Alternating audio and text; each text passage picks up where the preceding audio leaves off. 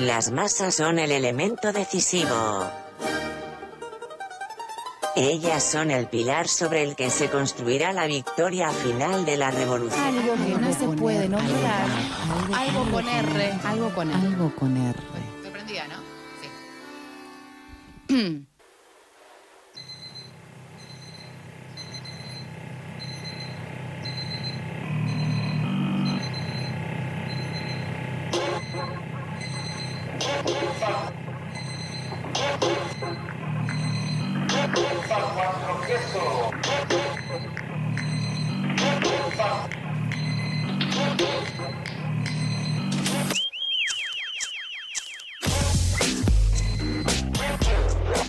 Ahora sí le damos la bienvenida al compañero Matías Castro, que además conduce este programa los de lunes. No necesita mucha presentación, pero de todas maneras le voy a presentar porque este espacio es otra cosa, es el boliche de los jueves convertido en un espacio para pensar la ciudad y la urbanidad de diferentes maneras. Mati, ¿cómo te va? Muy buenas tardes, bienvenido. Este espacio Estudio es virtual otra- distancia. Este espacio es otra cosa, López. ¿Cómo estás vos? Acá muy bien, con Mica, adentro del estudio, disfrutando y viendo a ver en qué jueves nos vamos a empezar a cruzar.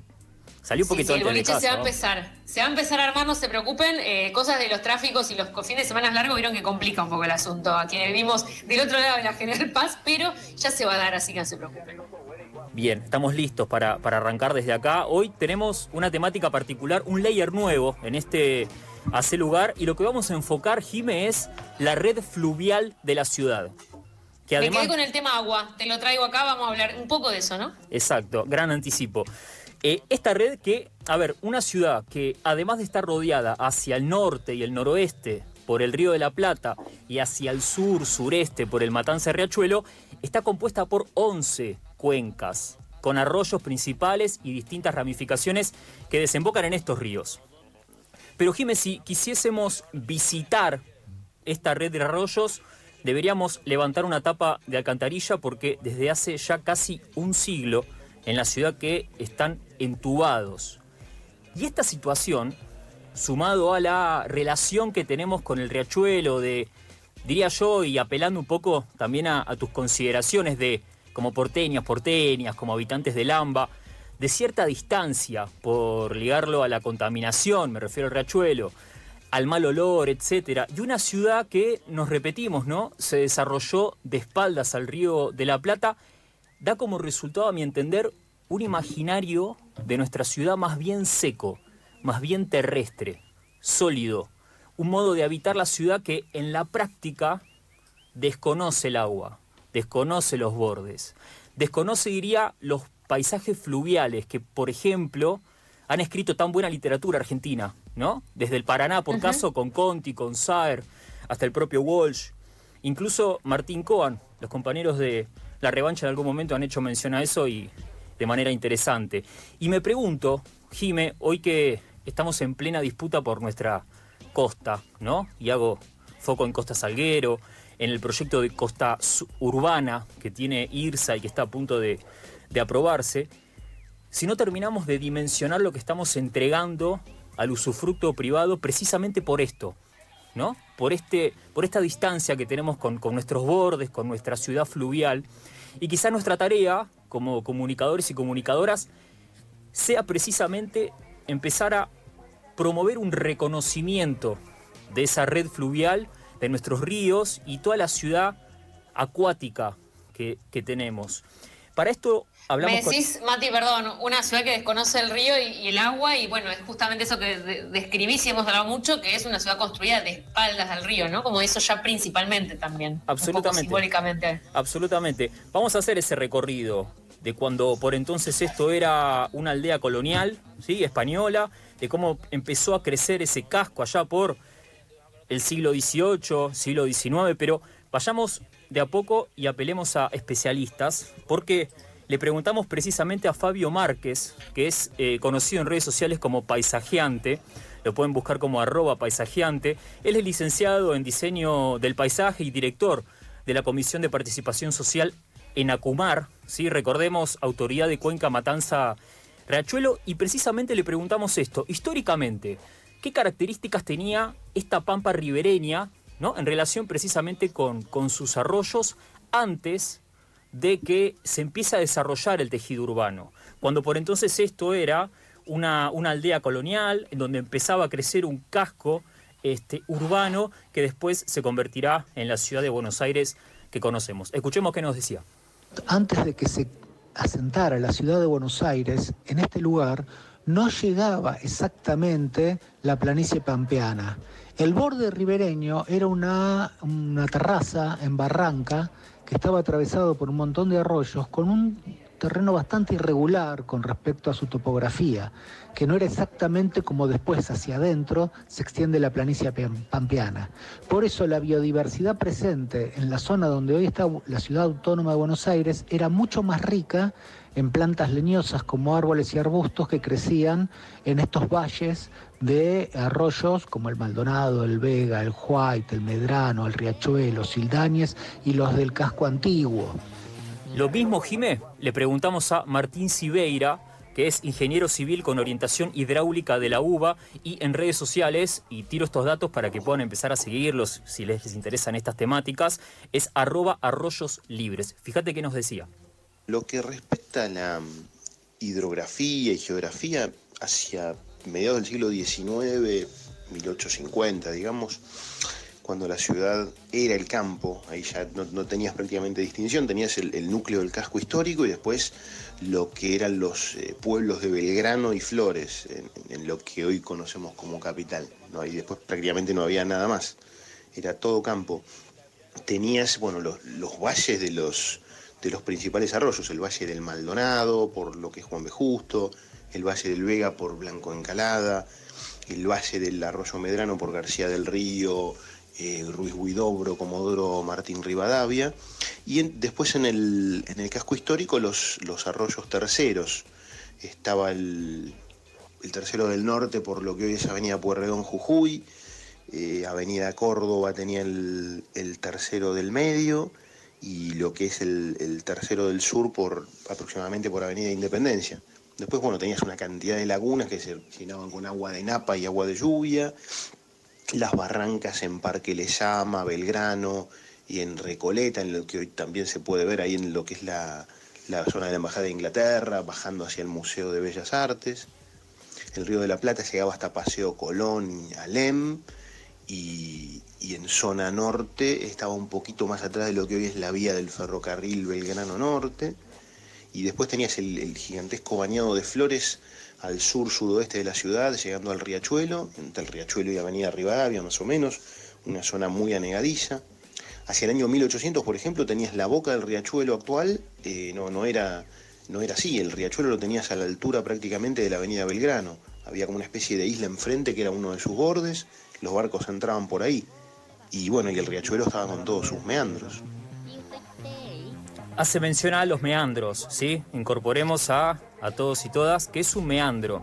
Un meandro son... Palabra que desconocía. Bien, son esas curvas de los ríos que arman como esa sinuosidad muy común en los ríos de llanura, sobre todo, en los ríos en topografías de poca pendiente, donde no tienen caudales de gran velocidad y los ríos empiezan a armar esa, esas curvas en donde en esos codos este, hay sedimentación y demás. Mucho de esto provocó la formación del delta del Tigre, precisamente, a diferencia de los ríos que son de mayor pendiente, en donde las caídas son mucho más pronunciadas, con otra velocidad y demás. Ahora, ¿qué pasó, Jime, cuando el tejido urbano empezó a avanzar sobre esa pampa ribereña? ¿Cómo fueron esos encuentros entre la población que empezaba a habitar algunos bordes de lo que por ahora estaba haciendo el casco urbano y esos arroyos. En lo que tiene que ver con el tema de la convivencia entre la población y, los cuerpos de agua, bueno, en general eran lugares de recreo, de esparcimiento, también se lavaba la ropa, quizás hayan visto estas fotos de lavanderas en el Río de la Plata, hay una bastante famosa que están a la altura de la estación central de ferrocarril, que, estaba un poquito más al norte de lo que hoy es Casa Rosada. Eh, bueno, también el Río de la Plata lo usaban para abastecerse de agua potable. Eh, pero bueno, también a medida que fue creciendo la población eran lugares de desagües cloacales, vertido de desperdicios. Al lado de todo arroyo o riachuelo es el lugar donde originalmente se asentaban pequeños talleres, las primeras industrias, porque es el lugar donde se arrojaban los desperdicios. Por ejemplo, los mataderos se ponían cerca de un arroyo para arrojar ahí los desechos orgánicos, las fábricas arrojaban sus residuos, este, porque el agua se lleva todo. Por eso la degradación de esos arroyos, generalmente asociados con espacios de producción económica en épocas donde no existía considerar el tema de la contaminación, pero que se asociaba más a la higiene. Entonces, lo que eh, sucedía es que en general la gente de menores recursos era la que vivía cerca de los arroyos, que además como eran arroyos que eh, tienen épocas del agua con mucha agua y otras con poca, este, eran muy fluctuantes. Entonces la necesidad, en vez de sanearlos, era entubarlos con el criterio de poner la, mugre bajo la alfombra. Y así perdimos paisajes singulares como eran los arroyos porteños. Lo que es el Bajo de Belgrano se creó así, era la basura que tiraban desde arriba de la barranca, que se fue consolidando, después se loteó, se permitió que la gente fuera a vivir. Y bueno, y eso, lo que hoy es una de las zonas más caras de la ciudad, Libertador, todo eso está hecho sobre un basural. Y después, bueno, tenés el tema de que al construirla, al, avanzar las construcciones y el progreso, entre comillas, eh, y, la falta de control, se permitió que se construyera dentro de los, del espacio de los arroyos. Entonces se lo sufría en las inundaciones. El, el arroyo de llanura, poca pendiente, sinuoso, lento, es un hilito de agua. Ahora, cuando llueve, pueden crecer muchísimo en cortos periodos de tiempo que es de hecho lo que pasa, en lugar de construirles adentro, si en lugar de construirles adentro les hubiéramos dejado un margen para que cuando lloviera se ensanchen, digamos, no tendríamos los problemas de inundaciones que hemos tenido en el pasado y que seguramente volveremos a tener en el futuro. ¿Existen hoy en día proyectos en carpeta para abordar la problemática de estos arroyos desde el punto de vista del espacio público y el bien común?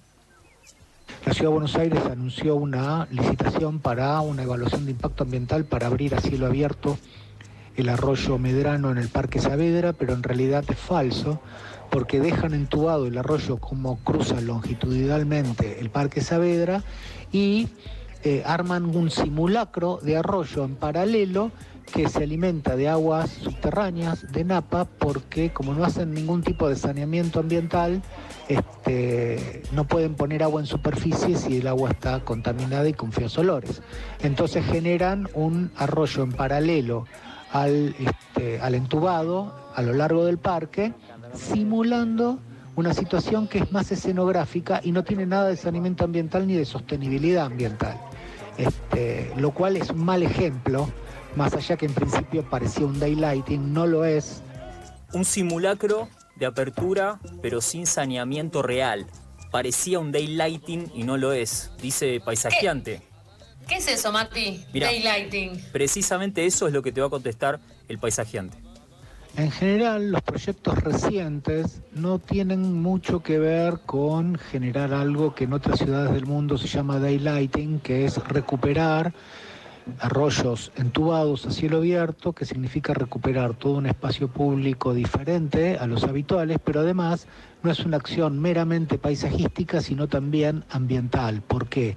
Porque vos liberás a cielo abierto un arroyo porque saneaste sus aguas, dejan de deja de recibir efluentes contaminantes, cloacales o residuos sólidos que van por las bocas de tormenta a los pluviales. Entonces es parte de toda una política de saneamiento ambiental urbano que construye un paisaje que eh, representa ese saneamiento. Cuando lo central es que esos arroyos dejen de arrojar porquerías o el río de la Plata o el riachuelo y que podamos estar pensando en que así como hay Acumar está restaurando el riachuelo, tendría que haber una política pública para imaginarnos que el río de la Plata también se puede sanear y recuperarlo como balneario público.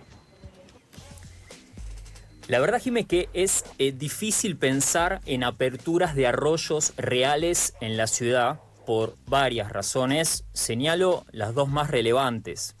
En principio porque hemos construido encima, como nos compartían este Martini y el paisajeante, encima de estos arroyos y para abrir estos arroyos habría que expropiar e indemnizar a miles de propietarios y de propietarias, teniendo en cuenta además que el caudal de estos ríos es grande y que hay que proyectar el caudal a futuro. Ahora, suelen hacerse, en términos de inversión pública, suelen hacerse obras para poder tomar el mayor caudal que ahora tienen estos ríos.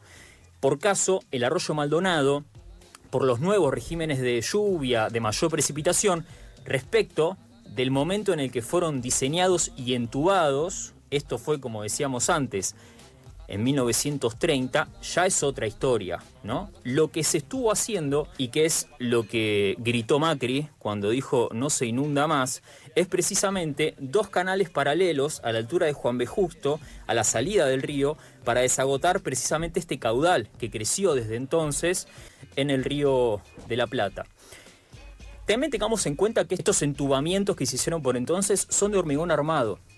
El hormigón armado tiene un rendimiento de 80 a 100 años y que antes o después eso va a haber que abrirlo y este, darle un mantenimiento que va a implicar una obra de ingeniería bastante cara. Así que yo imagino que por delante tendremos algunas discusiones en torno de qué decisión tomar, si el mantenimiento de estos entubamientos o efectivamente abrir por tramos, ¿sí? como se está discutiendo en torno del, del Parque Saavedra. Y por otro lado, otra razón este, por la cual calculo que esto, al menos en el corto, mediano y largo plazo, no va a suceder, que la apertura real al caudal del arroyo implicaría trabajos de saneamiento y rastreo de cada punto en el cual se vuelcan residuos de todo tipo. ¿no? Recordemos que esa apertura que hay algunas industrias clandestinas, digamos, o industrias no clandestinas, pero que vuelcan residuos pinchando el entubamiento, para que después salgan al Río de la Plata y se ahorran trabajos sanitarios adentro de sus, de sus industrias, tirando sus, residuos al entubamiento.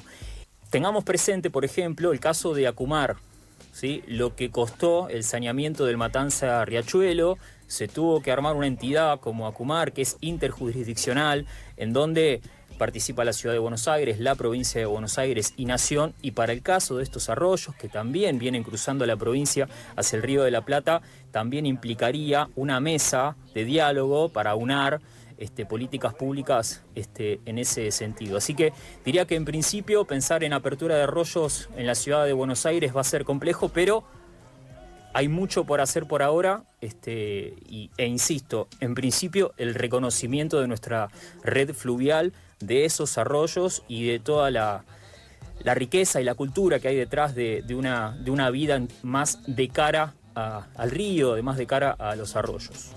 Mati, me llevo como una especie de idea de esto, que es eh, las venas no abiertas de la ciudad de Buenos Aires. Absolutamente. con esto que contás. Y también esta idea como una decisión de cómo construir una ciudad luego afecta a futuro, bueno, qué hacer o no poder hacer, o poder hacer, o ya es complejo hacer como sería abrir los arroyos, ¿no? Una ciudad ya construida, donde todo lo que contás pone un montón de consecuencias complejas, digo, ¿no? De una decisión tomada de cómo hacerlo en su momento. Alguna vez alguien me dijo que los españoles eran muy buenos para la conquista, pero muy malos para implantar ciudades y planificar crecimiento, porque están en el medio de una red fluvial que antes o después iba a ser inundable. Se ve que no pensaron muy bien el asunto esto fue Hace Lugar, episodio, por así decirlo, o edición número 9, eh, Ciudad Fluvial con Mati Castro. Mati, eh, bueno, como siempre, un placer. Espero que la próxima nos encontremos en ese hermoso estudio. Y gracias por pasar, como siempre, por el boliche de los jueves con tu información y pensamiento y reflexión. Gracias, López. Beso grande. La autogestión entre los dientes.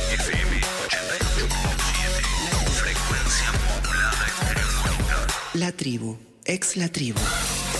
La tribu. La tribu. Encendida. Autogestión. Entre los dientes. Tribu. FM 88.7.